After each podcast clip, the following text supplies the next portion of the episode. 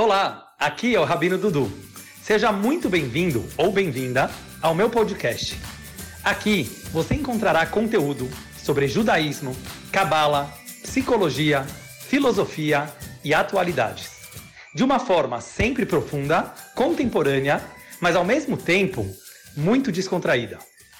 Espero que você goste da viagem. Bom dia a todas! Hoje vamos tentar responder as perguntas que a gente fez na semana passada.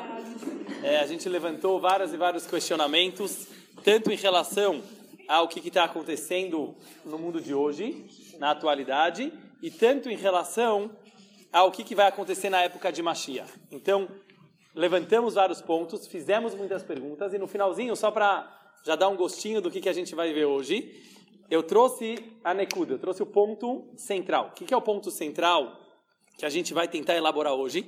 Então, eu trouxe os papéis de volta, porque eu achei interessante, muitas me pediram, para a gente começar a rever as perguntas que foram feitas e como esse ponto responde a essas perguntas. Então, eu acho que vale a pena a gente analisar cada um dos pontos que a gente viu semana passada, não simplesmente para responder um por um, mas porque eles vão nos ajudar como um guia para a gente poder elaborar melhor o assunto. Mas só como uma introdução, até para quem não estava semana passada,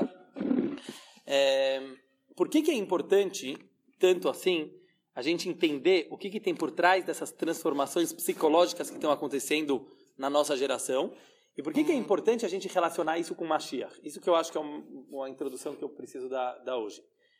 Muita gente olha para esse conceito de Mashiach como se fosse uma coisa futurista. Mas vocês lembram que um dos pontos que eu trouxe semana passada é que a fé na vinda de Mashiach e esperar por Mashiach é um princípio judaico, não é um detalhe do judaísmo.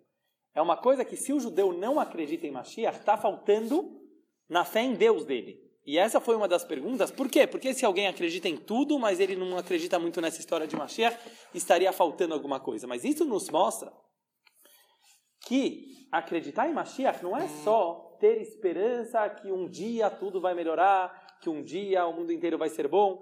Esperança não significa nada no sentido de você mudar a tua vida agora. Então, se a Torá fala, desde sempre, desde que a Torá foi dada, que acreditar e esperar por Mashiach é um princípio judaico, significa que, de certa forma, durante toda a nossa vida, antes da vinda de Mashiach, a gente já precisa viver com Mashiach. Em outras palavras, apesar de Mashiach ainda não ter se revelado de uma forma completa e não ter chegado, entender que toda a vida da humanidade é um processo para chegar em alguma coisa maior é fundamental para o próprio processo. Vocês entenderam o que eu quero dizer? Porque senão não faria sentido você dizer que acreditar em Mashiach é um princípio judaico. Vocês concordam? Porque senão deixa chegar e depois que chegar a gente vê o que rola. Por que é importante... Durante todo o Galuto, durante todo o exílio, como a gente fala, você já esperar a vinda de Mashiach. Lehaim, para a gente poder entender hoje, com café. Lehaim com café. E dentro disso, a gente poderia olhar o mundo de hoje assim de quatro formas diferentes, eu estava pensando. Tem gente que fala assim, óbvio que está tendo transformações no mundo. Óbvio que a gente não sabe onde isso vai dar. Alguém até mencionou que semana passada foi num debate, né? Quem que tinha falado? Acho que a Grace falou que foi num debate com 4 pessoas que estavam discutindo justamente essas transformações do mundo moderno. Mas tem gente que fala assim, tá bom, a gente não sabe onde vai dar. Vamos começar agora a profetizar? Vamos começar agora a... Então, deixa rolar. É um tipo de pessoa. Fala assim, deixa rolar, não tem muito o que fazer a respeito. É um approach. Tem gente que fala, realmente... Está assustador algumas coisas da modernidade. Deixa nas mãos de Deus. Deus cuida, o problema não é nosso. Também é uma approach. Se deixa nas mãos de Deus. Depois você tem um olhar mais cético e mais, talvez, científico, que é aquele que a gente trouxe um pouco do autor do Sapiens e Homo Deus, que como ele não tem obrigação de acreditar em nada, então ele nem tem obrigação de acreditar que vai dar certo no final. Vocês entendem? Aliás, eu estava lendo um pouco de filosofia em relação a isso, que acreditar que vai dar certo no final é uma coisa que muda todo o processo. Isso também tem a ver com Mashiach. Porque imagina que você não tem certeza que vai dar certo no final. Então, não é que muda só o final. todo o comportamento ele é diferente. Mas pessoas que não acreditam que precisa dar certo no final, como o caso desse autor desses livros, então ele fala, realmente, talvez agora a humanidade está sendo extinta, daqui a pouco não vai mais ter o Homo Sapiens, ele chama isso de Homo Deus, porque daqui a pouco o ser humano ele já não vai mais ser importante para o desenvolvimento do mundo, para a evolução da humanidade, e as emoções humanas serão superadas. Very good, acabou o nosso papel aqui na Terra. Isso seria uma visão, talvez inteligente, só que totalmente cética, quer dizer, sem se basear em nenhum valor.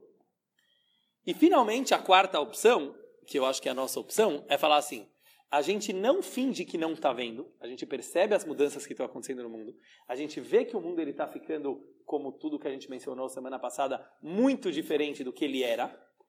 Só que aí que vem a vírgula que muda tudo. A partir do momento que a gente sim acredita que o ser humano é o ápice da criação, porque a gente acredita na Torá, porque a gente acredita no judaísmo, porque a gente acredita nas emoções humanas, porque a gente acredita que elas não vão ser extintas mesmo pelos melhores computadores, porque a gente acredita que o papel do ser humano vai ser importante mesmo num mundo totalmente computadorizado e totalmente informatizado e ocupado por robôs e por máquinas. Então, qual que surge a pergunta? E é isso que eu acho que é o ponto, o passo que falta, às vezes, para essas pessoas mais céticas e cientistas fazerem, talvez porque nem é o papel deles fazerem essa pergunta. Mas o nosso papel é fazer a pergunta, e agora? Será que é para olhar de uma forma negativa e pessimista e falar, já era a humanidade? Ou justo pelo contrário? Vamos usar essas perguntas, como a gente sempre fala, vamos usar esses questionamentos para descobrir que talvez até agora a gente não estava fazendo o papel da humanidade. Ou seja, não é que, que pena, e ficar na nostalgia, que o mundo não é mais romântico, e o mundo não é mais tão sentimental. Será que isso que está acontecendo não é justamente para mostrar quem é o ser humano? Ou seja, o ser humano não é o cara que tinha que fazer agricultura. Desculpa, que tinha alguém me cumprimentando lá. Não tô falando só com espíritos. A Mashiach passou aqui. A Ruth achou que já chegou a triar também. Mas vocês entenderam? A gente não... Quer dizer, eu sei que é um pouco chato na hora da transformação, mas imagina a gente começar a perceber, talvez o ser humano não é aquele que nasceu para ser agricultor, não é aquele que nasceu para ser médico, não é aquele que nasceu para ser advogado, nem para ser político, porque vai ter melhores do que a gente.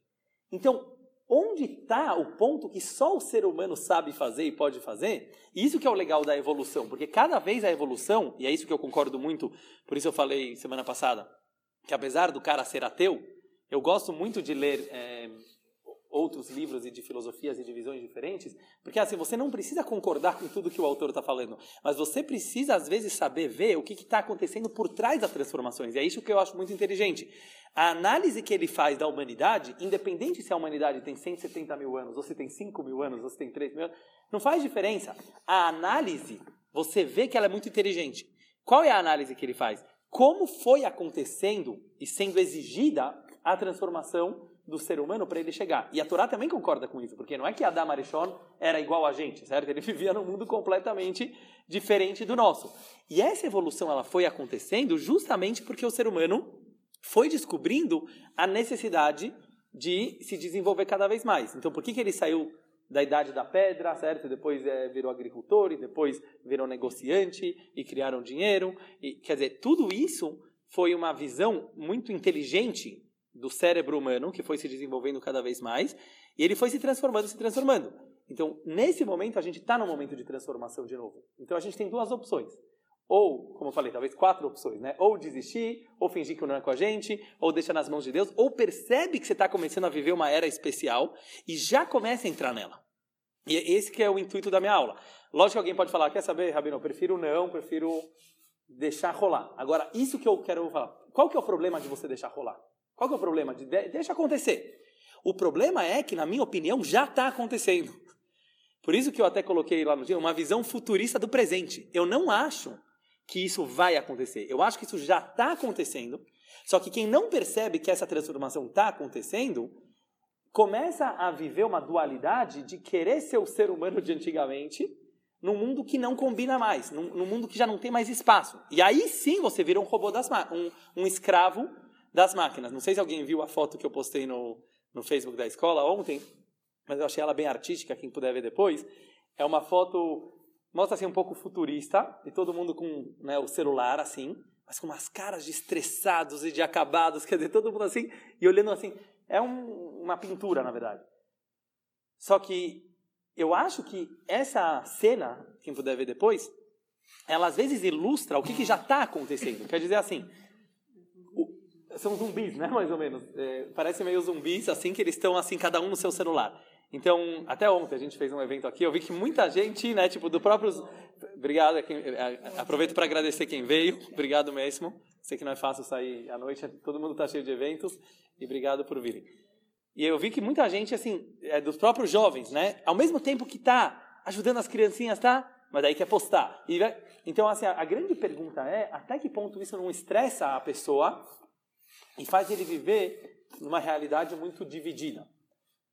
Aliás, é um tema para um próximo Shiur, mas eu estava analisando o conceito de estresse. A gente já falou um pouquinho sobre isso, mas vai entrar nisso também, porque o que estressa uma pessoa? O estresse, muita gente pensa, hoje é tanta correria, tem tanta coisa para fazer e por isso a gente fica estressado. Mas você vê que os maiores estudos sobre estresse, tanto de medicina, de psicologia, não tem a ver com trabalhar muito. Não tem a ver com não ter tempo. Não tem a ver com não tirar férias. Nada a ver com isso, tem a ver com estresse. Estresse tem a ver quando a pessoa não encontra uma harmonia entre todas as atividades dele. Então ele precisa se dividir em vários. Então se eu sou uma pessoa na academia, uma pessoa na escola, uma pessoa na sinagoga, uma pessoa de férias, uma pessoa no trabalho, uma pessoa para o meu marido, uma pessoa para minha família e assim por diante, isso estressa uma pessoa, porque ele começa a criar várias personalidades e ele já não sabe mais direito quem ele é. E é muito cansativo. Uma pessoa que tem harmonia entre todas as atividades, porque ele encontra um ponto comum entre tudo o que ele faz, ele não fica estressado, ele pode trabalhar 18 horas por dia, porque ele se encontrou. Então, é só um parênteses, mas eu só trouxe agora porque isso que é o importante. Hoje a gente faz tanta coisa, o que tem por trás de tudo que a gente está fazendo? Então, eu queria revisitar com vocês os pontos que a gente perguntou, e quem quiser também levantar novos pontos e fazer perguntas também está convidado. Eu só queria primeiro tentar responder algumas dessas perguntas. No finalzinho do Shiur, não sei se vocês lembram, vou repetir, qual foi o ponto que eu acho que responde tudo isso? A gente começar a perceber que hoje as escolhas já não são mais entre o bem e o mal. Não estou querendo dizer que Mashiach já chegou completamente, não estou querendo dizer que o mal já foi aniquilado, mas já dá para perceber esse processo de que cada vez mais o ser humano está descobrindo que continuar acreditando na brincadeirinha do bem e do mal como uma coisa muito clara não leva a gente muito longe. Ao contrário, leva talvez a gente a ser pessoas meio más. Deixa eu explicar. É muito fácil uma pessoa que está passando por um problema, e aí ele vai lá e rotula o outro. Sabia que ele era mal. Sabia que ele era mal, sabia que não era para eu ter me envolvido com ele, sabia que...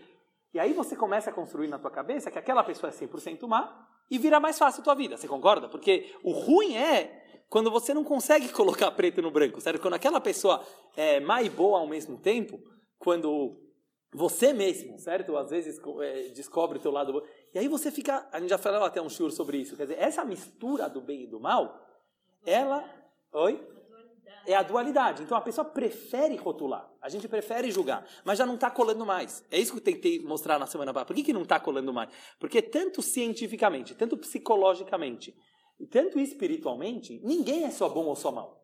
É uma mentira. Isso aqui foi uma mentira que foi contada por milhares de anos, porque é mais fácil você acreditar, entendeu? Como que os vikings vão para a guerra se eles não acreditam que os católicos, no caso lá, eram do mal? Então eles precisavam acreditar que os católicos eram do mal para eles poderem matar todo mundo, porque senão eles vão perder a guerra se eles acharem que eles são meio bonzinhos. E por isso hoje não tem mais tanta guerra no mundo, porque está começando a se revelar no mundo que não existe esse negócio, o país do bom, o país do mal, e etc. Então vocês entendem que eliminar um pouco a forma que a gente encarava o bem e o mal, ela é muito importante para a gente encarar a realidade do jeito certo.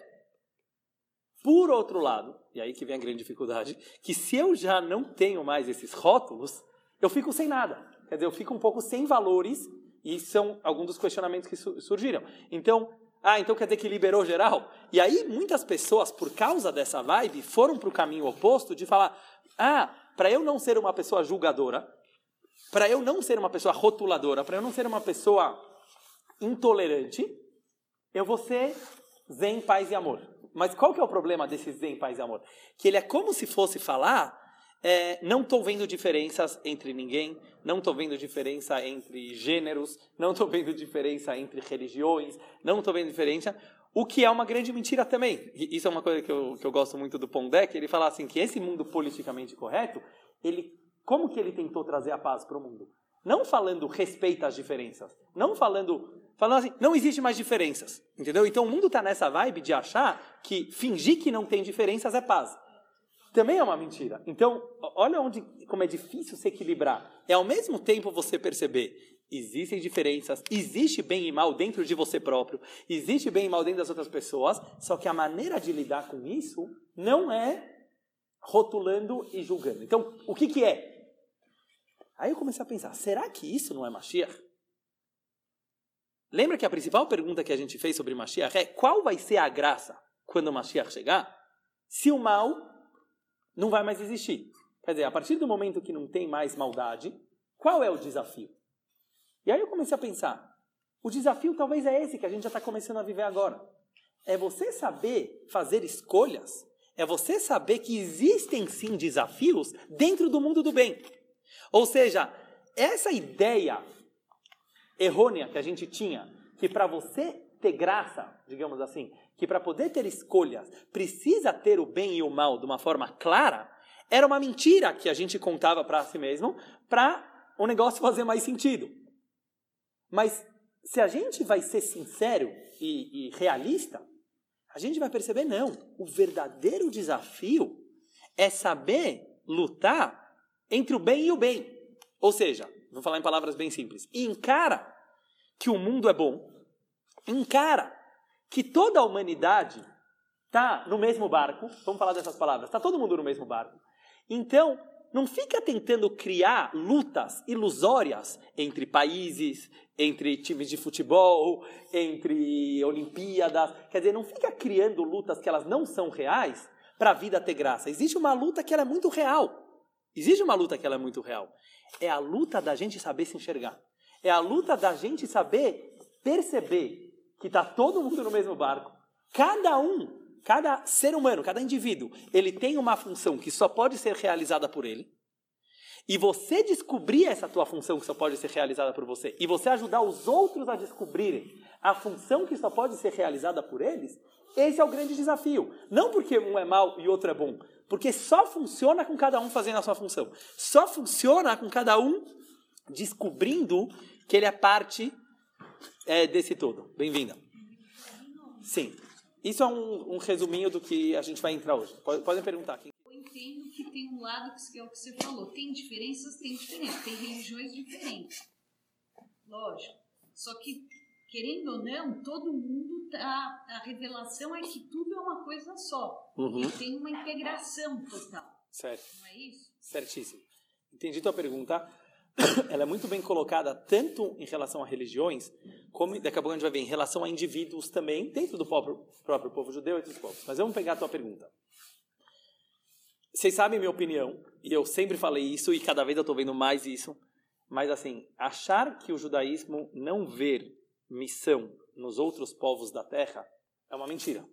Uma missão, uma função para os outros povos da terra. Isso pode ter sido gerado pelas perseguições que a gente sofreu, por nós termos sido colocados em guetos por muito tempo, pelo antissemitismo, não preciso explicar isso para vocês, levou a um certo ódio, até justificável, também dos judeus para aqueles que os maltratavam. Mas se você pega na Torá em si, não tem a mínima dúvida, em primeiro lugar, certo? Pelos Goim, pelos não, serem criaturas de Hashem, e serem parte do universo, não tem a mínima dúvida que eles têm uma função, que eles têm uma missão. Mas além disso, vou trazer um exemplo de Mashiach. E eu falei para vocês semana passada, está escrito claramente no Rambam, que é o único livro que nós temos de leis da era messiânica, que quando o Mashiach chegar, a ocupação de toda a humanidade será conhecer Hashem. Ele fala a humanidade, ele não fala o povo judeu, ele fala a humanidade. Então quem acha que o não judeu não viverá na época de Mashiach, está com outra Torá. Vai ter a época de Mashiach também para os outros povos. Inclusive, eu estava vendo um outro pedaço do Maimônides que ele fala o seguinte, quando ele está falando sobre a tribo de Levi, né, que foram os Kuanim, os Leviim, que foram escolhidos para servir a Hashem, ele fala assim, isso é literal, mas simbolicamente, qualquer ser humano, ele fala de novo, qualquer ser humano, ele não fala qualquer judeu, ele fala qualquer ser humano que resolve se dedicar a uma vida mais espiritual para cumprir a missão dele, Deus considera ele alguém da tribo de Levi. Quer dizer... O Rambam, olha que interessante, não é que ele era reformista, Deus nos livre, nem mais light. Pega os 14 livros do Rambam, você vai ver como ele entra nos mínimos detalhes da Halachá, em todos os detalhes. Vocês não têm nem ideia quanto ultra-ortodoxo falaria no mundo de hoje. Mas mesmo assim, 20 horas por dia ele estava ocupado em ser médico de pessoas não judias. Então, não existe essa visão preconceituosa. O que sim existe? Existe diferenças. Então, por isso eu acho legal a tua pergunta, porque ela encaixa nisso que eu estou falando. Não é você parar de ver as diferenças. Até quando o Mashiach chegar, vai existir povo judeu e não povo judeu. Só para vocês saberem. Está escrito isso aqui nos nossos livros. Mas isso não impede que cada um tenha a sua missão e cada um tenha a sua função. Então, fala que os outros povos vão servir a gente. Então, tem alguns lugares que... Mas tudo tem que ser interpretado. Por que eu falo? Você vê milhares de coisas da Torá que não são literais. Porque assim, servir... Nem vai mais ter o conceito de servir, porque os robôs já vão fazer tudo. Então o que quer dizer vai ser servir? Entendeu? Quero te dizer, você nem vai mais precisar de ter empregada doméstica em casa. Daqui a pouco, já tem robôs que fazem isso. Mas imagina daqui a 10, 20 anos. Imagina, eu só estou falando assim, mesmo pela lógica. Quando a gente fala servir, é um conceito espiritual. Não vou entrar tanto agora, mas tem livros de Cabala que explicam que servir quer dizer... O judeu precisa do não-judeu e o não-judeu precisa do judeu. Hashem tinha uma missão com o cara. Quer dizer, Hashem queria... Eu não quero entrar tanto nesse ponto só para não fazer ele o principal da aula de hoje. Fala. Você colocou como o bem que já está vencendo o mal, uma coisa... Eu não consigo ver isso hoje em dia. Tipo, você pensa em Estado Islâmico, você não vê diferente dos vikings antigamente, ou o que está acontecendo na Síria, ou na... Quer dizer, a guerra civil em vários lugares do mundo. Você vê hoje em dia os Estados Unidos é o país mais forte do mundo porque tem força bélica, entendeu? É quem consegue matar mais gente.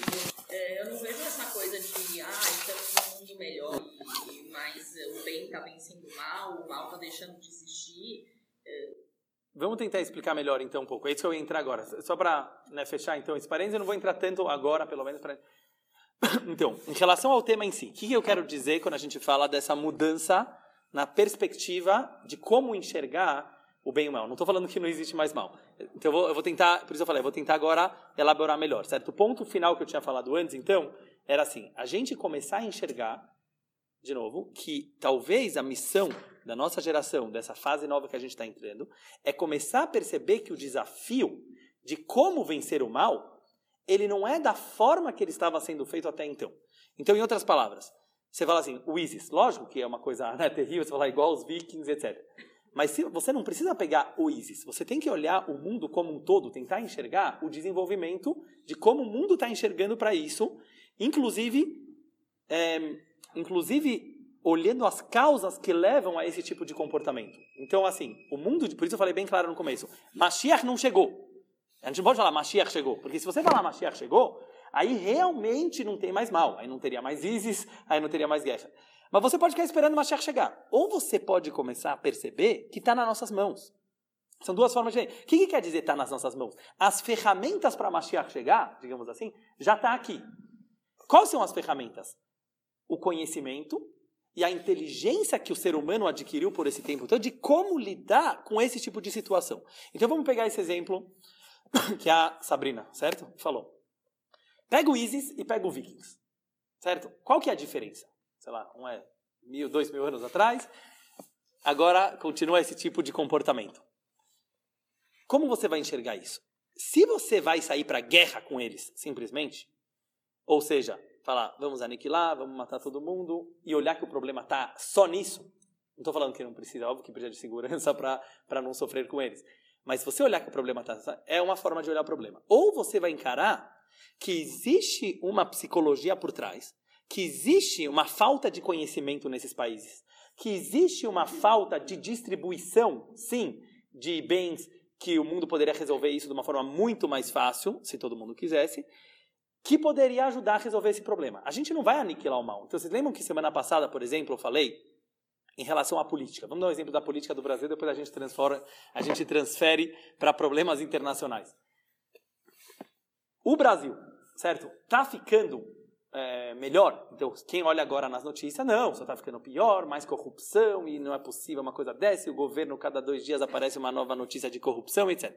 Mas para quem vê bem o que está acontecendo, sim, está tendo uma melhora.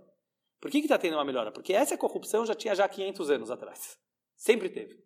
O que está acontecendo agora? É isso que eu estava começando a explicar semana passada. A informação, é isso que eu queria focar muito na aula de hoje. A informação, ela está começando a não deixar ter corrupção. Então, Sabrina, em outras palavras, quer dizer o seguinte. O ser humano está descobrindo, presta bem atenção agora, que para ele virar melhor, não é que ele vai ser bonzinho, não. Nunca vai acontecer isso aqui. Não vai acontecer aquele tipo de bonzinho que a gente sonhava. Que esse era o erro, quer dizer, o bonzinho que a gente sonhava, entendeu? Sei lá, os americanos são bons, os ISIS são maus. Entendeu? Os judeus são bons, não sei quem lá são maus. Não. Esse tipo de bonzinho, que o cara é perfeitinho e não pensa coisa má e quer ajudar o próximo, etc. Não vai acontecer assim. Não vai acontecer assim. Por quê? Porque se acontecer assim, nem graça teria. Pensa bem, vamos dizer que de repente chega Mashiach, ele aperta um botão na parede e o Yetzirará voou e foi embora. Pode ser que seja assim, não estou falando que não. Mas qual que é o sentido disso? Quer dizer, Deus deixou, pensa bem, 6.000 anos a gente nessa brincadeira, digamos assim, nessa luta, para de repente pousar um homem, apertar o botão e todo o mal sumiu. Você entende que é um pouco infantil essa visão? O que eu estou querendo dizer, talvez, é que Mashiach é uma coisa muito mais adulta. É que Mashiach é um processo pelo qual a gente está passando desde o dia que a gente foi criado. E eu acho que a coisa faz muito mais sentido. Qual é esse processo? E entendeu o que eu estou querendo ver? Que tem um desenvolvimento, apesar desses problemas do mundo continuarem existindo. Então, você fala do ISIS. Agora, vamos pegar até no macrocosmo. Tem infinitamente menos guerras no mundo de hoje. Tem infinitamente menos fome. Tem infinitamente menos doenças. Quer dizer, estamos vencendo a guerra, se você olhar dessa forma. E quem está vencendo a guerra é a informação. Isso que é o ponto mais importante que eu acho da gente notar. Que é a consciência. Mas você entende isso aqui? Você fala assim, não, mas eu não estou vendo isso na nova geração, porque eu estou vendo que eles estão só em bobagens. Não olha agora não olha o indivíduo.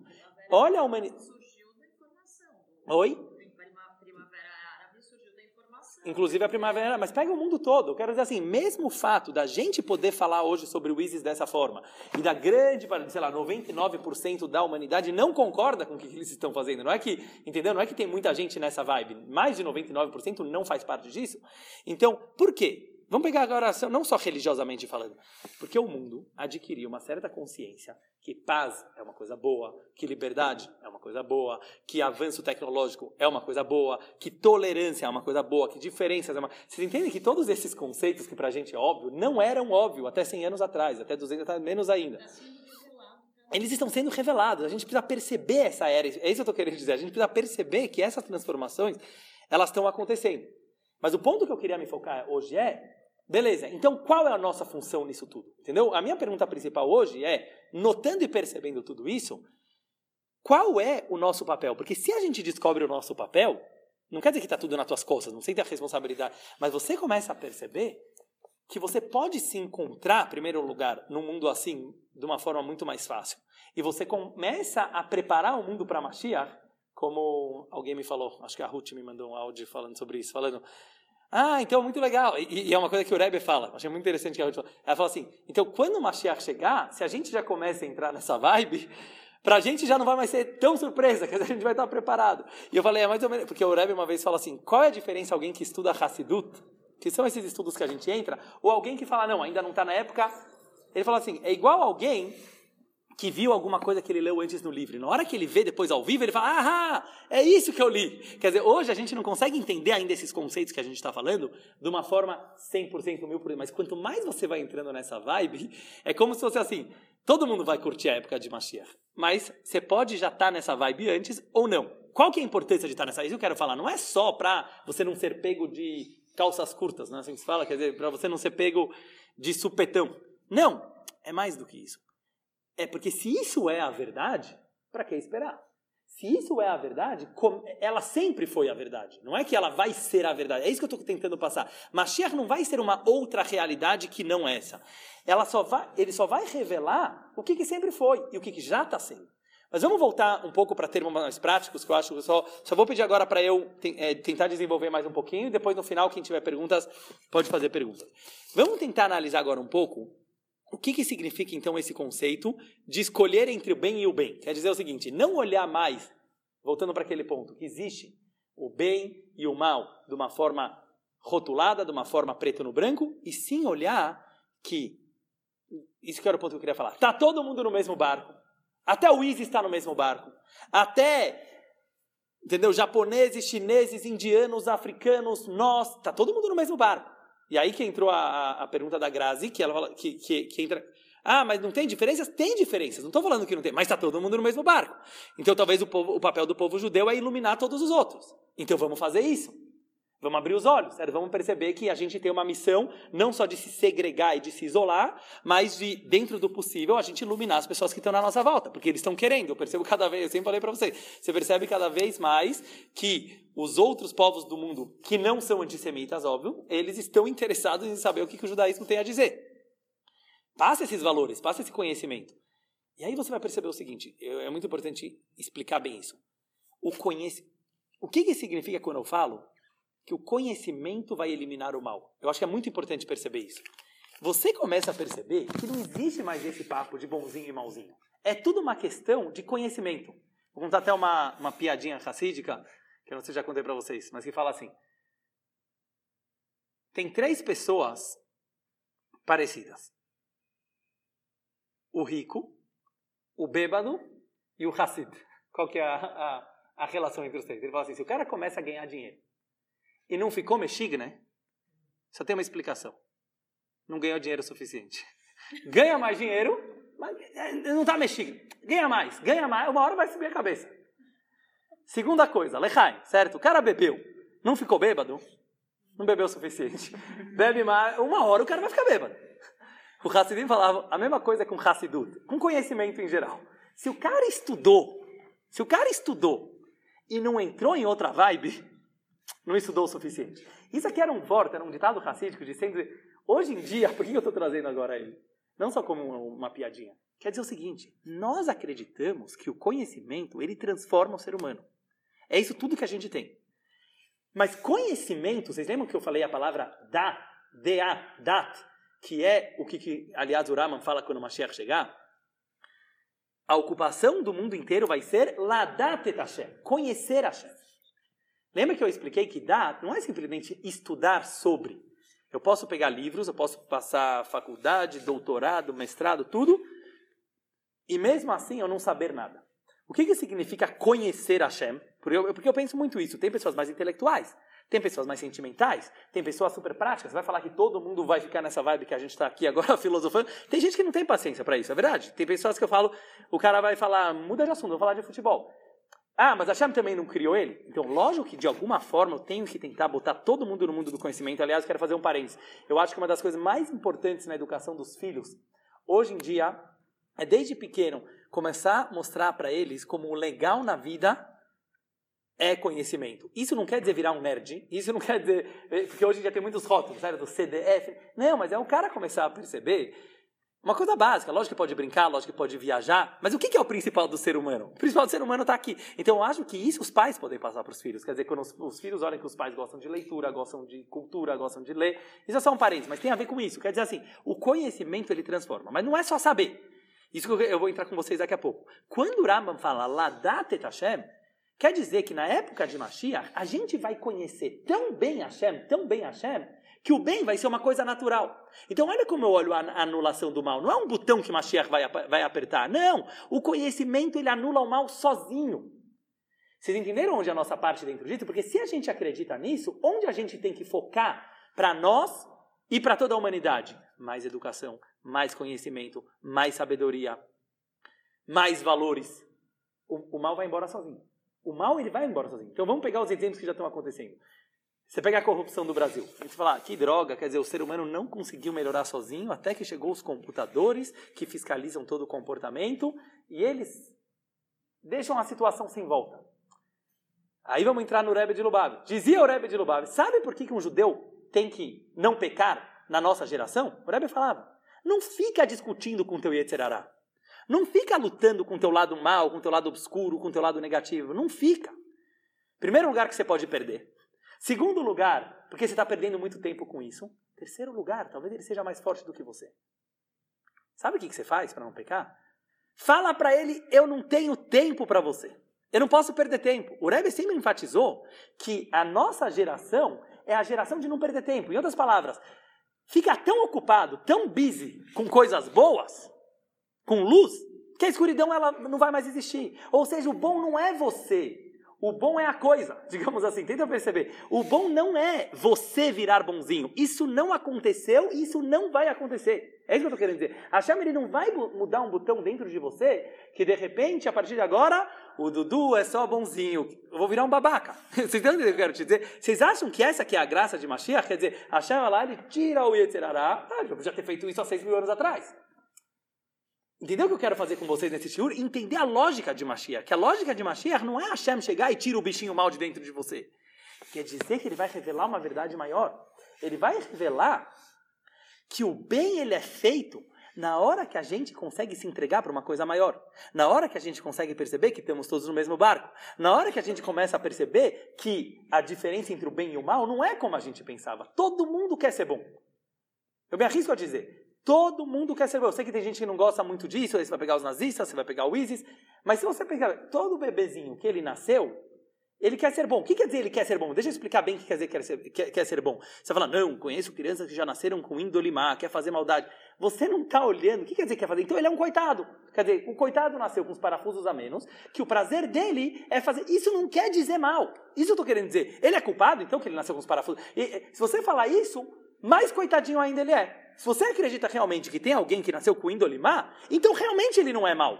Vocês entendem o que eu quero te dizer? O mal é o cara que nasceu com índole boa e faz maldade. Então olha como que, é só um exemplo psicológico, como que os valores se invertem. Então, o que quer dizer ser uma pessoa que nasceu má? Ah, aquele é mau. Eu posso mostrar o contrário, eu posso mostrar que o cara que nasceu bem e ele escolheu fazer mal, esse que é o mal. Ou eu posso falar, não, aquele que já nasceu com Satanás, ele que é o mal.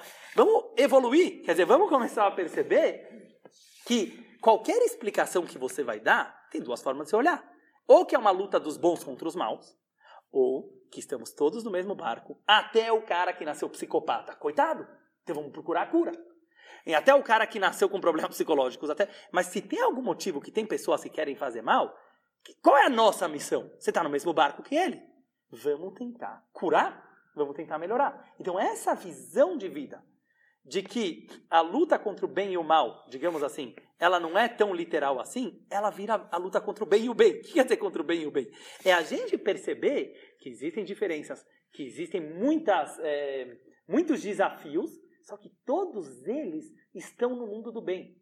Todos eles estão do lado do bem. Todo mundo quer ser bom.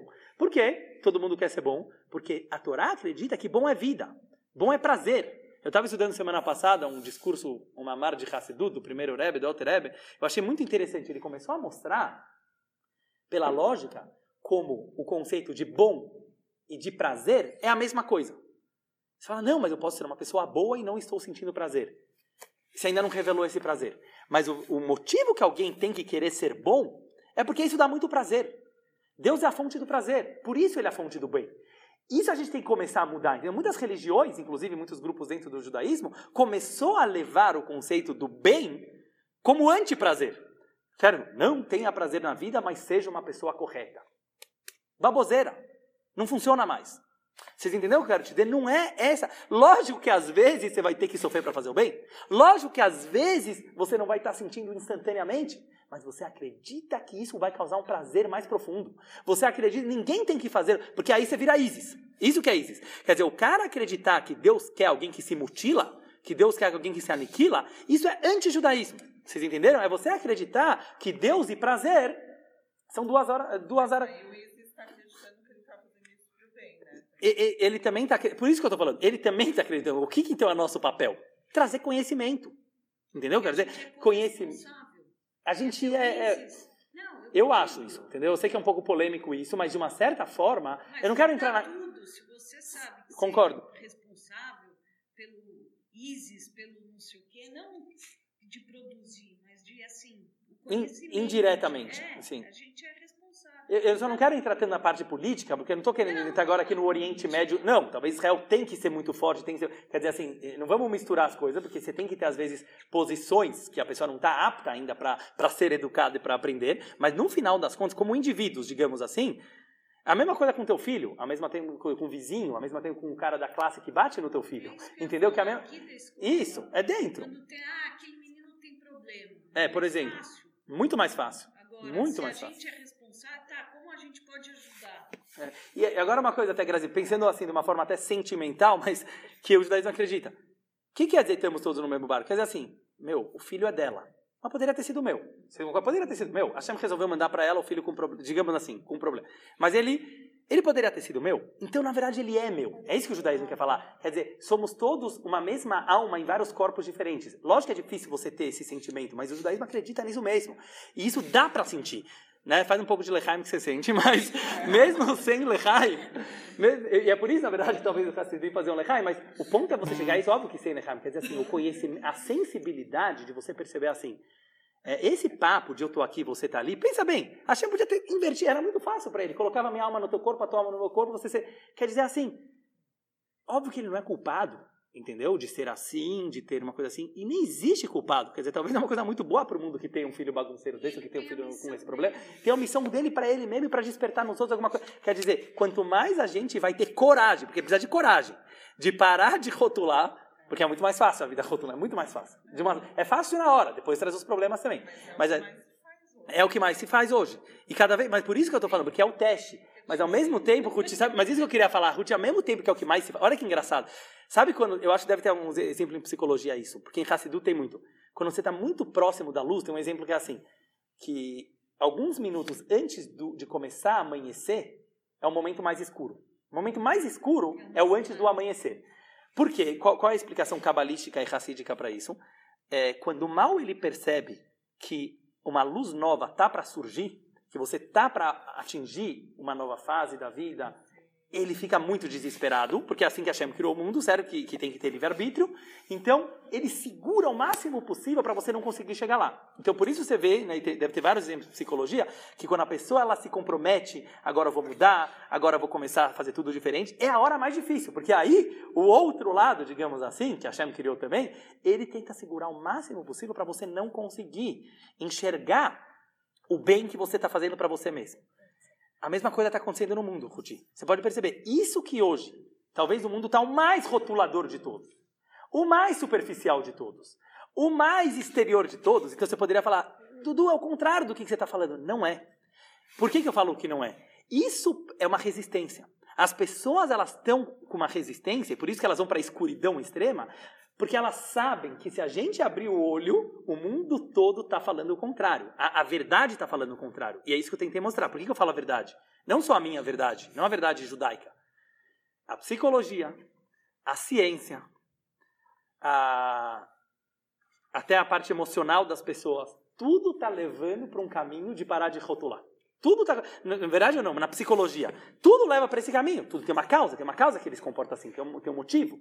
Então, o fato da gente estar, talvez, quando eu falo a gente, talvez muita gente ela está no extremo oposto do comportamento, não é uma prova que não está acontecendo essa transformação, é justo o contrário. Ela está acontecendo e as pessoas estão resistindo. As pessoas estão resistindo. Então é normal. Lembra que eu falei uma vez, por exemplo, sobre o bezerro de ouro? Como eles fizeram o bezerro de ouro logo depois dos 10 mandamentos? E a resposta é por isso mesmo. Quando você tem uma luz muito forte, o outro lado de nós mesmos tenta resistir. Então, a única forma de se libertar de Deus naquele momento era fazendo um bezerro de ouro. Então, é isso que a gente vai fazer.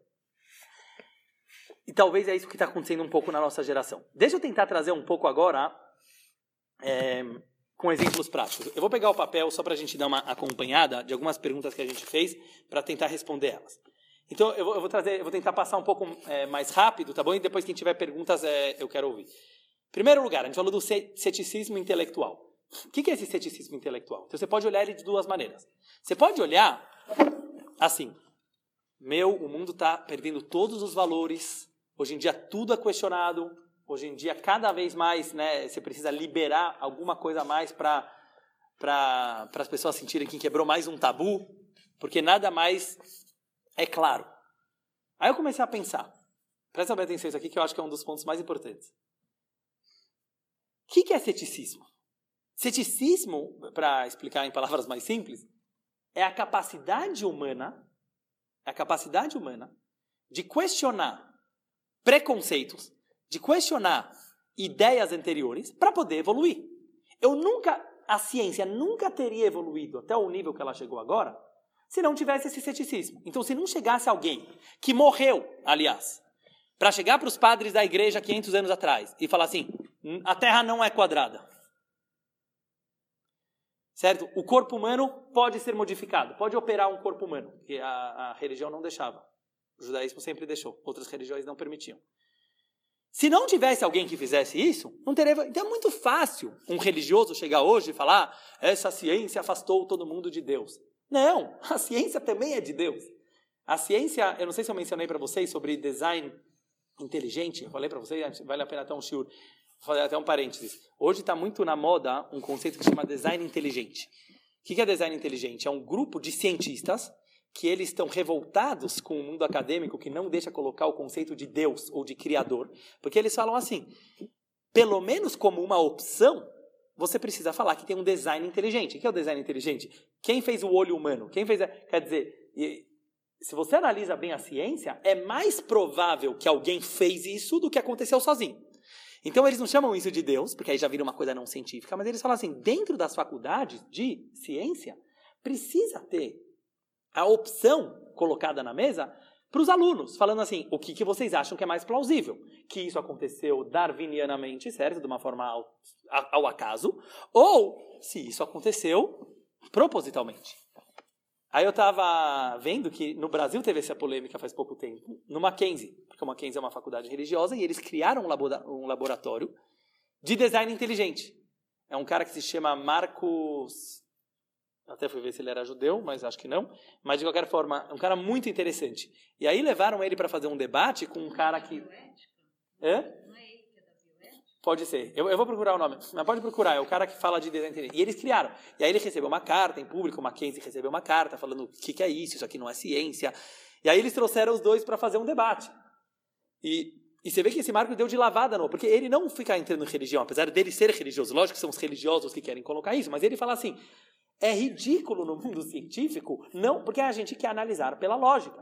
Então, você entender que a coisa foi feita por um design inteligente é mais inteligente do que você falar que aconteceu ao acaso. Mas, de qualquer forma, voltando para o... Mas isso é o que eu estou querendo te dizer. O ceticismo, ele também leva a Deus. E esse Marcos, pena que eu esqueci o sobrenome dele agora, ele fala uma coisa muito inteligente. Ele fala assim, quem estuda um pouco de ciência... nega a Deus. Quem estuda muita ciência, chega a Deus. E isso eu achei o mais incrível. Quer dizer, os cientistas, eles deram uma brecada. Eles vão até um certo ponto, porque eles sabem que um ponto a mais, entendeu? Que é mais ou menos o que eu vi também nesse livro do Ará. Ele faz todos os questionamentos maravilhosos, mas ele não dá um passo a mais, porque um passo a mais seria você falar, tem alguma coisa aqui por trás? Tem alguma coisa aqui por trás? Porque senão o quê? Realmente vai acabar a humanidade? Beleza? Você pode olhar assim. Ou não. E aí que eu quero chegar nesse ceticismo. O que o ceticismo nos leva? De novo, não existe um bem e mal intelectual. Não existe. Você pode passar 50 anos numa faculdade de direito e de filosofia discutindo pela lógica o que é o bem e o que é o mal, você não vai chegar numa conclusão. Certo? Quem é advogado? Acho que é a Sabrina, não? Não tem muito isso na faculdade de direito? Tem a de ética e moral, certo? Que cada país é diferente. Cada época foi diferente, porque é muito relativizado. Então, o que você pode fazer? Você pode falar assim, então, da onde que vem a ética e moral? Se a ética e moral não vem da lógica, quer dizer, se o meu cérebro, ele consegue ser equilibrado de botar na balança todos os lados das questões, não vai ter valor absoluto nenhum. Quer dizer que o valor absoluto não vem daqui. Vem daqui. É isso que eu quero entrar um pouco hoje com vocês. O lado emocional do ser humano não vai morrer. E ele não vai acabar, mesmo que o mundo fica totalmente robotizado, mesmo que o mundo fica completamente, as tarefas humanas elas ficam pegas pelos computadores. Aí a gente vai descobrir a graça de ser humano. A gente achava que a graça de ser humano era ser inteligente, mas não esse tipo de inteligência. Esse tipo de inteligência de QI alto, os computadores já ultrapassaram a gente e vão ultrapassar cada vez mais. Sabe por que vai precisar continuando usando o ser humano? Por causa do bom senso. Por causa da sensibilidade, por causa do conhecimento que está aqui. Isso é Dat et Hashem. Conhecer Hashem é você conseguir se aprofundar pela lógica até um ponto que não dá mais e aí passa para o coração. Eu quero até talvez nas próximas aulas a gente começar a elaborar mais isso, como essa integração entre razão e emoção, ela leva ao verdadeiro conhecimento. Não é adquirir muito conhecimento, é adquirir o verdadeiro conhecimento. Então uma pessoa ela pode, como a gente já falou, estudar bastante, vai dar uma overdose de tanto que o cara estudou. Até semana passada, depois a gente pode fazer um shiur sobre isso, eu estava lendo uma passagem que muita gente não conhece na Torá. O povo judeu passou quase um ano no Monte Sinai, vocês sabiam isso? Depois que eles receberam a Torá, foi 40 dias até Moisés descer, aí fizeram o bezerro de ouro, mais 40 dias para o povo ser perdoado, mais 40 dias para vir as segundas tábuas da lei. Depois eles ficaram aprendendo a Torá, eles ficaram quase um ano estacionados. E aí está escrito na Torá, no sábado, que eles fugiram. Depois de um ano, na hora de ir embora, eles saíram correndo. Aí o Midrash fala, por quê? Eles não aguentavam mais. Porque eles estudaram muita Torá. Olha que engraçado, a própria Gemara fala que eles estavam saturados de Torá. Mas para onde eles fugiram? O Arona Kodesh foi junto, o Moshe Rabbeinu foi junto, não tinha para onde fugir. E depois eu quero dar um shiur sobre isso. Mas o problema era que eles estavam olhando a Torá como muita Torá. É igual você estava falando sobre estresse antes. Quando você olha que você faz muitas coisas no teu dia, você vai ficar estressado. Quando você olha que você faz uma coisa de várias formas diferentes, você não fica estressado. Torá é a mesma coisa. Conhecer Hashem não é assim, estudei muita Gemara, estudei. Por isso que já está mudando. Nas escolas, eu estou vendo, semana passada saiu na Veja um artigo interessantíssimo, até quero trazer para a Esther, para a gente discutir isso, de escolas, onde que era isso? Na Finlândia, não sei onde que era, que estão mudando totalmente o ensino. Por quê? Porque hoje em dia não faz mais sentido você falar para uma criança, decora isso, decora aquilo, está tudo no Google. Mas está tudo no Google mesmo. Mas isso não quer dizer, mas não era legal na hora que você decorava a tabuada, na hora que você... Pode ser que era legal, mas você está entendendo que hoje o sistema, lógico que tem coisas que tem que manter, não sou o maior, né, pedagógico, e como fala, mas assim, a pessoa ela precisa perceber a mudança que está acontecendo no mundo. Então, se hoje em dia eu consigo saber as capitais do mundo entrando no Google, não tem mais um assunto. Lembra, nós ficava decorando a capital de todos os países do mundo. Não faz mais sentido. Porque você fala, não, mas é importante. Primeira coisa, porque capital não é um valor absoluto, entendeu? Quer dizer, talvez daqui a pouco o mundo inteiro vai ser um lugar só. Quer dizer, todas essas questões culturais que talvez eram importantes, a inteligência humana superou isso. Então, eu não estou querendo falar que é saber menos. Saber menos é saber mais. Mas é isso... Numa pesquisa que eu fiz, fala que antigamente a gente precisava ter essa introdução ao conhecimento, né? E que hoje em dia o professor ele não pode ser só um transmissor de conhecimento, senão a criança vai para o Google, que é um transmissor. Sim, e já está acontecendo. As aulas que o professor só fica falando conhecimento no sentido de informação,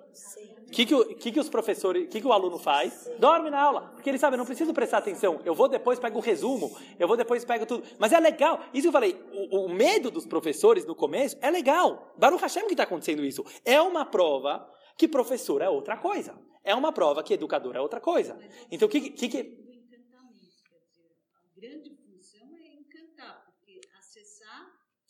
Duas coisas, Grazi, eu vou te falar. É encantar, mas não... Deixa eu pegar uma coisa. É encantar, mas não só no sentido fofinho de encantar. Que assim, logo...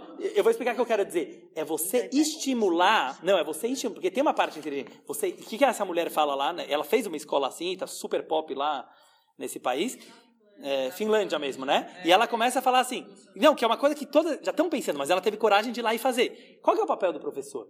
Mostrar que as áreas estão interligadas. Então, hoje em dia, não existe mais você estudar biologia achando que é separado de química, achando que é separado de matemática, achando que é separado de Torá. Olha que incrível a integração. Por isso eu falei, não é só entre os povos, entre as matérias. Semana passada eu dou aula na GV, não sei se eu contei para vocês, eu dou meu shiur na GV. Aí tinha um professor que ficava toda semana ouvindo, né? Eu via que ele sentava lá na lanchonete e ficava ouvindo minha aula. Aí eu falei para o professor, oi, tudo bom? Ele tem cara de judeu. Até falei, você também é judeu?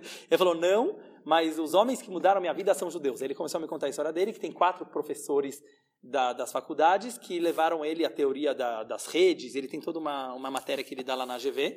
E ele é um professor da GV. Aí eu conversando com ele, eu falei, vamos dar uma aula junto? Ele adorou a ideia, tá? A gente ficou lá conversando, trocamos mensagens.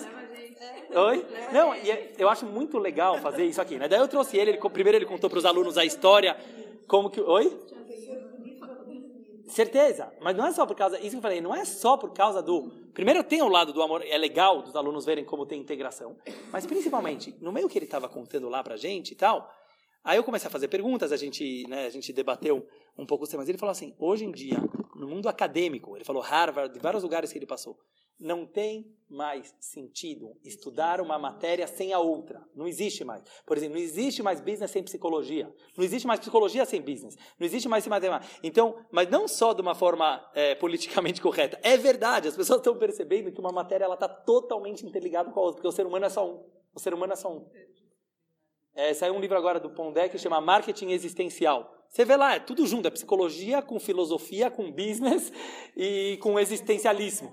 Então, por quê? Porque as matérias elas estão interligadas. Então, qual que é o papel do professor? Voltando para isso. O papel do professor é chegar nos alunos e mostrar para eles, falar para eles.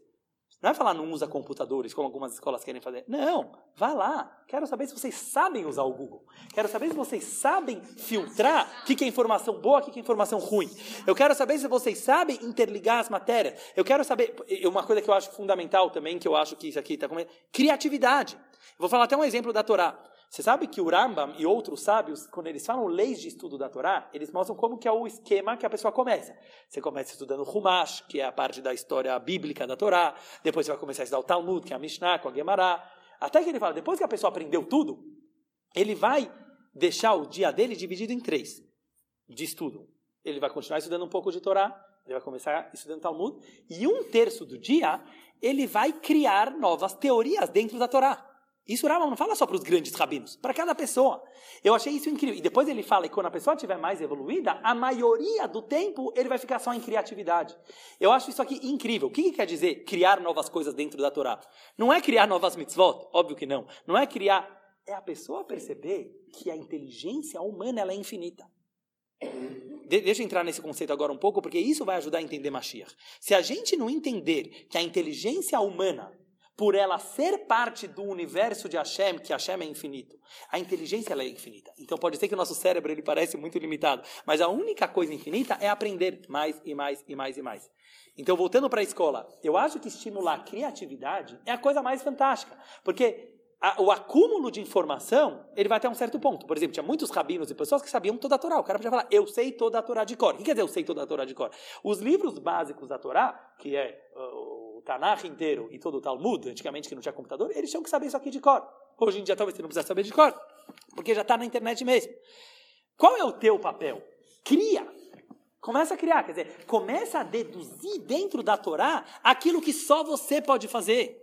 E aí você vai achar graça na vida. Eu estou falando até como exemplo pessoal. Para mim, o estudo de Torá começou a ficar muito mais interessante quando eu comecei a descobrir o Dudu dentro da Torá. O que quer dizer o Dudu dentro da Torá? A minha maneira de olhar as coisas, com a minha experiência de vida, com a minha personalidade, como eu leio esses textos. Sem fugir, fazendo o máximo para não fugir do texto original, para não fugir. Isso que todos os rabinos fizeram, isso que dá evolução, não só na Torá, em toda a humanidade. Então, isso se os professores sabem fazer dentro da classe, falando assim, estimulando cada vez mais criatividade, eu acho também que é uma coisa fantástica. O que é? Claro, com certeza. E só deixa eu estava querendo falar... deixa eu fazer agora uma pausa disso que eu estava falando. Não fiz pausa aqui. Pausa do que eu estava falando. Se a Sabrina já vai ficar desesperada. Não, pausa no que eu estou falando. Para entender tudo isso melhor... Desculpa que eu vou entrar um conceito um pouquinho complicado, mas é assim, ele é fundamental para entender. Nós estamos acostumados a pensar de uma forma finita. A gente já mencionou isso aqui algumas vezes. O que quer dizer de uma forma finita? A nossa lógica tradicional, 2 + 2 = 4, ela é muito quadradinha. Eu não estou querendo dizer que não existe coisas fantásticas na matemática, óbvio que existe na matemática, na física, teoria da relatividade, certo? Eu não tenho nem ideia desses níveis de matemática, mas todos eles são baseados em conceitos finitos. Quer dizer, eles são baseados num sistema lógico de causa e consequência e não pode sair desse sistema lógico, porque se saiu desse sistema lógico, já não é mais lógico. Esse sistema, essa maneira, digamos assim, de você encarar a vida e de você encarar as coisas, ela leva automaticamente, isso eu já vou mostrar uma interligação de duas matérias, a rotular. Eu falo, mas o que tem a ver, Dudu? Você está falando de matemática, aí você vai falar com psicologia? Sim, tem tudo a ver. Porque o nosso sistema cartesiano, assim que chama, de pensar, de você sempre querer entender uma coisa baseada na nossa pequena noção de universo e de realidade, então a gente fala assim, ela fez a coisa ruim, então ela é ruim. Entenderam o que eu quero dizer? É uma coisa bem simples, mas assim, É muito normal pensar assim. E qualquer pessoa que não pensar assim fala, oh, esse cara é muito mexigna, sério, esse cara é muito artístico, lúdico, isso aqui não é pra mim. Por quê? Porque qualquer pessoa que foge um pouco, sabe, de querer enxergar a coisa preta no branco, vocês entendem então como que a matemática do finito, ela tá ligada com a maneira como você vai enxergar filosoficamente a vida também. Quando a gente fala que na era messiânica, quando Mashiach chegar, vai se revelar o infinito, o que quer dizer que a gente vai conhecer Hashem? Você vai realmente experimentar uma vida infinita. Eu acho que, na verdade, isso é a resposta para tudo que a gente falou, mas vamos tentar interiorizar. É fácil falar, vai viver o infinito. O que quer dizer, vai viver o infinito? Quer dizer que a nossa experiência de vida, ela vai ser completamente diferente. Hoje em dia, o nosso conhecimento de Hashem, por que hoje em dia a gente não conhece o infinito? Vou tentar explicar da forma mais simples possível. Porque a gente só conhece Deus por negação. Isso que eu comecei a explicar semana passada. Vocês percebem isso aqui? Ninguém aqui sabe o que é Deus. Ninguém. Sabe por quê? Porque com lógica não dá para saber o que é Deus. Todo o conhecimento teológico, judaico, de todas as religiões, é o que Deus não é. Você só consegue entender o que Deus não é. Então você sabe, Deus não é finito, Deus não é definido, Deus não está num lugar só, Deus não é uma coisa só, Deus não... Vocês entendem isso que eu quero dizer? Na verdade, mesmo que às vezes a gente fala Deus é isso, Deus é isso, eu posso afirmar, mas na verdade eu estou te falando só o que Deus não é. É muito complicado ou deu para entender isso? Quer dizer, Deus... É fácil falar a palavra infinito, mas a gente não tem nem noção do que é infinito. Vocês entendem o que eu quero te dizer? A gente, é uma palavrinha fofinha para a gente falar, é uma coisa que não tem nada a ver com aquilo que a gente conhece. Isso quer dizer falar infinito. Quando o Mashiach chegar, que a gente fala, a gente vai conhecer Hashem, a gente vai revelar o lado infinito do universo. Não é que vai acontecer uma coisa nova, porque senão seria muito fácil Deus falar, agora eu vou transportar vocês para o mundo do infinito. Não, já está aqui. Em outras palavras, esse mundo, como a gente já falou em várias aulas, eu não vou entrar nisso agora, sobre a Cabala da vida, mas a gente já explicou que esse mundo é a fusão do finito com o infinito. É muito importante a gente entender isso. Então a gente tem duas formas de enxergar a vida sempre. De uma forma muito quadrada, ou de uma forma mais artística, digamos assim, que eu acho que é mais racídica, que ela tende mais para o infinito. Deixa eu tentar dar um exemplo bem prático para trazer isso, porque eu acho que no fundo essa é a mudança que vai ter na época de Mashiach e já está começando a acontecer. Você não olhar mais o bem e o mal tão rotulado, como a gente falou antes, é uma forma de você começar a presenciar esse mundo do infinito. Por quê? Porque o que torna uma coisa infinita? Você acreditar que ela não tem um começo e um fim, salvou a princesa no final do jogo e viveram felizes para sempre do jeito que a gente imagina. Porque isso é colocar, como eu falo, a boneca na prateleira, quer dizer, e ficar, oba, vou dormir tranquilo. Quer dizer assim, a gente tem uma noção de felicidade que ela tem a ver com uma certa satisfação muito limitada, entendeu? A gente quer poder ir dormir tranquilo com muito dinheiro no bolso. A gente quer poder ir dormir tranquilo, fala, e acabou aí. Mas esse acabou aí traz a depressão do dia seguinte. Lembra que a gente falava sobre essas depressões? Sempre a satisfação dessa forma... Por quê? Porque se ontem eu já salvei a princesa, não sei se estão da época de salvou a princesa do Mario Bros, certo? Mas era tipo assim, minha mamãe vai ter que me comprar um novo jogo, certo? Porque aquele jogo de... Então, se a nossa felicidade, ela é toda hora medida por valores finitos, ela sempre traz uma depressão depois. Então, quando a gente fala que na época de Mashiach não vai mais ter tristeza, de novo, é um outro tipo de alegria. É uma alegria que ela não é medida, que ela não é colocada na prateleira ou no bolso, entendeu? Ela é contínua, porque ela é permanente. Deixa eu trazer um exemplo bem real para vocês verem como já está acontecendo. Tem uma mulher, também judia, que se chama Carol Dweck. Não sei se vocês me ouviram falar. Ela fez um livro que se chama... Ai, acabei de ler. Tá, vou tentar me lembrar. É uma palavra só, em inglês, mas de qualquer forma, vale a pena ler, que ela fez uma revolução em Stanford. Ela é uma professora da faculdade de Stanford de Psicologia. Ela fez um experimento por mais de 20 anos, já mencionei uma vez para vocês, com crianças em relação a esforço. Então ela percebeu que quando ela elogiava as crianças e os alunos por inteligência, eles começavam depois a ir mal nos estudos. Mindset. Leiam esse livro, que vale a pena. Ele parece um pouco, em algumas partes, um pouco autoajuda, porque ela começa a dar muitos exemplos. Mas eu só vou trazer a ideia central, que eu acho que é o principal. É um ponto só. E ela fez esses experimentos. E ela começou a mostrar assim, que quando você enfatiza para o aluno o esforço e a dedicação, ele começa a ir cada vez melhor. Então, ela teve uma grande revolução na maneira de educar crianças. Que você sempre precisa enfatizar o esforço, tanto para o muito inteligente, tanto para o menos inteligente, que vai dar resultado melhor. Mas isso é só uma consequência. Não é isso que ela descobriu. Qual que é a diferença de eu elogiar alguém, isso que eu achei genial, pela inteligência, ou eu elogiar alguém, eu vou falar nas minhas palavras, mas o que eu entendi do livro. Se eu elogio alguém pela inteligência, eu estou estacionando o cara. Eu estou enxergando a pessoa como um ser finito, que nasceu com certos dons, que nasceu com grandes qualidades, talvez, mas ele é um ser humano limitado. Ele é aquilo e nada mais. É isso que eu estou falando para aquela criança. Você é um gênio! Você é o máximo! Você é muito inteligente! Não importa, vamos dizer que ele vale 1 bilhão, mas ele vale só 1 bilhão. Quando eu começo a enxergar, encarar a mim mesmo e as pessoas como uma coisa em desenvolvimento o tempo inteiro, quando eu começo a enxergar que nada é estável do jeito que ele é, que através de muito esforço você consegue se transformar, não é só que aquele aluno vai ter notas melhores na prova. Isso é uma das consequências. Pega para os adultos, pega na nossa vida. Você começa a saber lidar com frustrações. É isso que ela fala lá. Por quê? Porque na hora que aparece um pepino, na hora que aparece um problema na minha vida, eu não vou falar que droga, eu sou assim, por isso eu não consigo passar. Não existe. Ela traz exemplos lá, que alunos que foram educados assim, eles começam a curtir desafios. Eles gostam mais na hora que aparece um problema, porque eles... isso aqui vai vir revelar dentro de mim uma coisa muito mais gostosa que eu não sabia. Imagina você ter um approach assim para a vida. Entendeu?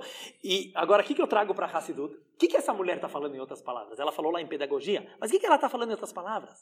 Tem duas formas de você olhar para o cérebro humano, como uma coisa finita ou como uma coisa infinita. Se eu olhar que o cérebro humano, ele é assim e acabou, vocês entendem? Em outras palavras, eu estou acreditando que tudo isso aqui é um grande show. É um showzinho, que cada ator foi colocado com seus dons, suas qualidades. Você pode ir daqui até aqui, mas mais do que isso você não passa. Agora, quando eu olho que a coisa é muito mais profunda, isso é acreditar que Hashem colocou o infinito dentro do finito. Para finalizar, só pelo menos essa parte. Quando o Mashiach chegar e vai se revelar o infinito, em outras palavras, a gente vai conhecer Hashem por afirmação, não por negação. Isso que vai acontecer quando o Mashiach chegar. Imagina que a gente vai conhecer Deus. Igual conhece você, igual você conhece teu filho, eu conheço Deus. É literal. Por isso é dito, os olhos carnais verão a Deus. Não quer dizer que Deus vai aparecer num corpo, certo? Mas quer dizer que da mesma forma que a gente tem conhecimento afirmativo sobre coisas materiais, a gente vai ter conhecimento afirmativo sobre Deus. Em outras palavras, a gente vai conhecer o infinito. Então, por que eu já quero que a gente comece a entrar nessa vibe? A gente não vai entrar 100% enquanto o Mashiach não se revelou. Mas cada vez mais eu acho que a gente vai entender o mundo. A gente vai entender a Carol Dweck, a gente vai entender o que o Harari está falando. A gente vai entender que não faz mais sentido viver num mundo no qual é a lógica que coloca os valores. Porque a lógica, ela é muito limitada. A lógica, ela é sempre cética. Ela sempre vai te colocar um valor em relação ao outro, você vai ver vantagens aqui, vantagens ali, você não vai sair do lugar. Então, para finalizar, eu vou terminar o shiur de hoje, para a gente não viajar muito mais, depois eu quero ouvir vocês. Mas eu quero terminar com essa mensagem, tirando disso tudo. Hassidut explica, eu mencionei já uma vez, eu vou explicar de novo, que quando o Mashiach chegar vai ter ressurreição dos mortos. Lembra que uma das perguntas que eu fiz, a gente já está respondendo algumas delas, é qual a simbologia de ressurreição dos mortos? Óbvio que Hashem ele pode fazer qualquer milagre, óbvio que ele pode. Por que a ressurreição dos mortos é um dos 13 princípios judaicos? Por que isso entra nos 13 Icarim, a gente fala, princípio da fé? Se você entender a profundidade, você vai ver. O que quer dizer ressuscitar um morto? É você pegar a coisa mais fria que tem. O morto, simbolicamente, lembra que eu falei? É a frieza. Ele não tem vida. Ele não tem movimento. Ele não tem evolução. Isso é uma pessoa morta. E o que Hashem fala? O morto vai viver. Não está escrito ressurreição das pessoas. Não está escrito ressurreição das almas. Está escrito ressurreição dos mortos. É tipo zumbi. O que quer dizer um morto vivo? Quer dizer o seguinte. A grande magia da época de Mashiach é que os mortos vão ressuscitar. Simbologicamente, agora eu estou falando, fora isso que a gente acredita que os avós e bisavós e tataravós e Avraham Avinu vai voltar, nós vamos ser os mortos vivos. Em outras palavras, Hashem vai fazer o nosso lado morto receber vida. Quem é o nosso lado morto? O nosso lado intelectual. O nosso lado intelectual puro, ele é a coisa mais morta. Por quê? Porque o cérebro, sem emoções, ele é frio, ele é calculista, ele não tem valores absolutos, é tudo relativo, ele sempre vai relativo, porque essa é a missão dele. A missão dele é analisar e julgar. Uma coisa assim não dá para viver. Quando o Mashiach vai chegar, a gente vai fazer o cérebro viver. Eu acho que já está acontecendo. E agora eu vou falar como você faz riatamentim na tua vida. Não é falar, não serei uma pessoa inteligente, melhor parar de estudar, melhor parar de pensar tanto, porque senão eu vou virar ateu. Não é isso. É igual o cara falou, dá um passo a mais que é aí que você vai acreditar em Deus. Não tenha medo de questionar. Pode ir qualquer faculdade, pode estudar ciência, pode estudar biologia, mas não para lá. Dá um passo a mais. O que é esse passo a mais? É na hora que você percebe o quão limitada é a lógica humana, por essência. Na hora que você percebe o quão quadrada é essa maneira de pensar, você vai se exigir algo mais. É a única forma de se exigir. O que é esse algo mais? É algo que vem daqui. É algo que vem do coração. Talvez semana passada que vem a gente consegue continuar desse ponto. Mas o lado emocional, isso que eu acho muito legal que ele fala no Homo Deus, ele termina falando assim, a gente vai ter que decidir se é mais importante o desenvolvimento do mundo ou manter as emoções humanas. E a resposta minha é os dois. Porque o desenvolvimento humano, ele vai continuar nessa parte robótica, nessa parte de informação. Very good. Aí o ser humano vai falar, quem sou eu? Eu sou meu lado emocional. O lado emocional não é só o lado fofinho, falar, seja sentimental, é muito mais profundo. É a gente perceber que essa fusão entre cérebro e coração, ela é conhecer Hashem. Então, quando o Mashiach chegar, o que quer dizer conhecer Hashem afirmativamente? Não é com o cérebro, é com o coração. O cérebro nunca vai, porque não é que de repente... Eu falei, é muito fácil a gente falar, vou mudar o cérebro de vocês, muda um parafuso. A gente não vai mudar parafuso nenhum, é o mesmo cérebro que a gente sempre teve. Só que na hora que esse cérebro, como a Carol Dweck fala, ele começa a perceber que ele tem que ser esforçado e não estacionado, ele começa a trabalhar em conjunto com o coração. E essa fusão entre cérebro e coração juntos, elas levam um verdadeiro conhecimento de Hashem.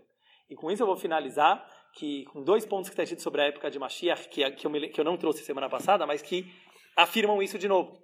Uma das coisas sobre a época de Mashiach que está escrito é que a gente vai aprender Torá não mais através de lógica.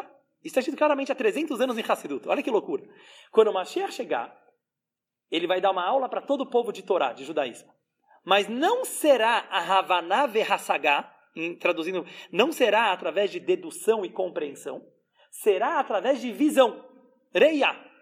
O estudo será através de visão.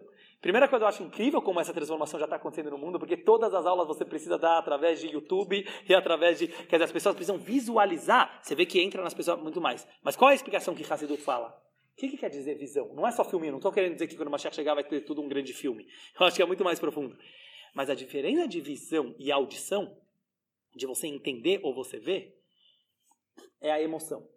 Na hora que você vê, a emoção ela é muito mais forte, certo? Quer dizer, na hora que você vê um filme, na hora que você...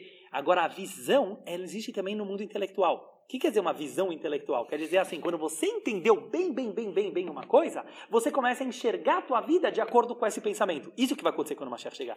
Quer dizer, Deus não vai mais ser um conceito teórico. Deus não vai mais ser uma coisa que a gente se esforça para... Como a Ruth disse, vamos se esforçar para enxergar Deus em tudo. Não, vai ser o natural. Mas o que quer dizer vai ser o natural? Aqui. Quer dizer, na hora que a gente começar a sentir a presença de Deus, isso quer dizer visão. E o segundo ponto... E o último, uma das coisas que está escrito no Tanakh sobre a pessoa do Mashiach, está escrito Vahariho Beirat Hashem. A palavra Vahariho quer dizer, vem do Reiach. O que é Reiach em hebraico? Alguém sabe? Cheiro.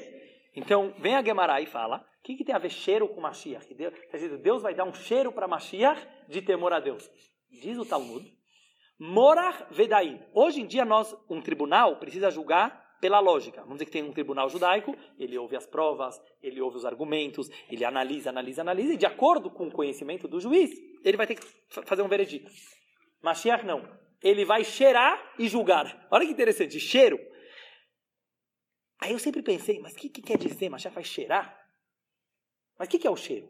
Cheiro é um instinto. Exatamente. Mashiach vai julgar por instinto, não pela lógica. Olha quantas provas, se você procura nos livros, você começa a entender um pouco dessa vibe de Mashiach. Mas eu quero te dizer assim, já vamos começar a entrar nela. Quer dizer, não julga por aqui, julga por aqui. Você cheirar, o cheiro, mesmo a Hassidu traz várias vezes, ele é dos nossos 5 sentidos, o mais que tem a ver com o espiritual. O cheiro, ele toca na alma, por isso que às vezes uma pessoa desmaia e não está conseguindo acordar, coloca um cheiro forte para ver se ele acorda. O cheiro, ele é quase espiritual, ele toca na alma. Mas o sentido aqui, eu acho que ele, quando ele fala Mashiach vai julgar pelo cheiro, quer dizer... Não vai mais ter esse preto no branco. Não vai mais ter essa coisa tipo assim, ele é mau, ele é bom. Julga com amor. Julga com amor quer dizer, se coloca na situação do outro, como eu falei antes, sente que o filho do outro é teu filho, aí você pode julgar, Mas aí o julgamento vai ser outro. Quer dizer, você não vai mais querer falar se ele é bom, igual que você faz com teu filho, sabe? Você chega em casa e fica falando assim, eu tenho um filho bom ou eu tenho um filho ruim? Não, ninguém faz isso porque ele é teu filho. Imagina que você enxerga toda a realidade assim, entendeu? Não existe árvore é boa, porque ela é minha árvore. Ela faz parte do meu universo. Então, se a gente começa a enxergar todas as coisas do mundo cada vez mais assim, eu não estou pedindo para ninguém chegar no nível 10, porque nem existe nível 10. A evolução ela é infinita.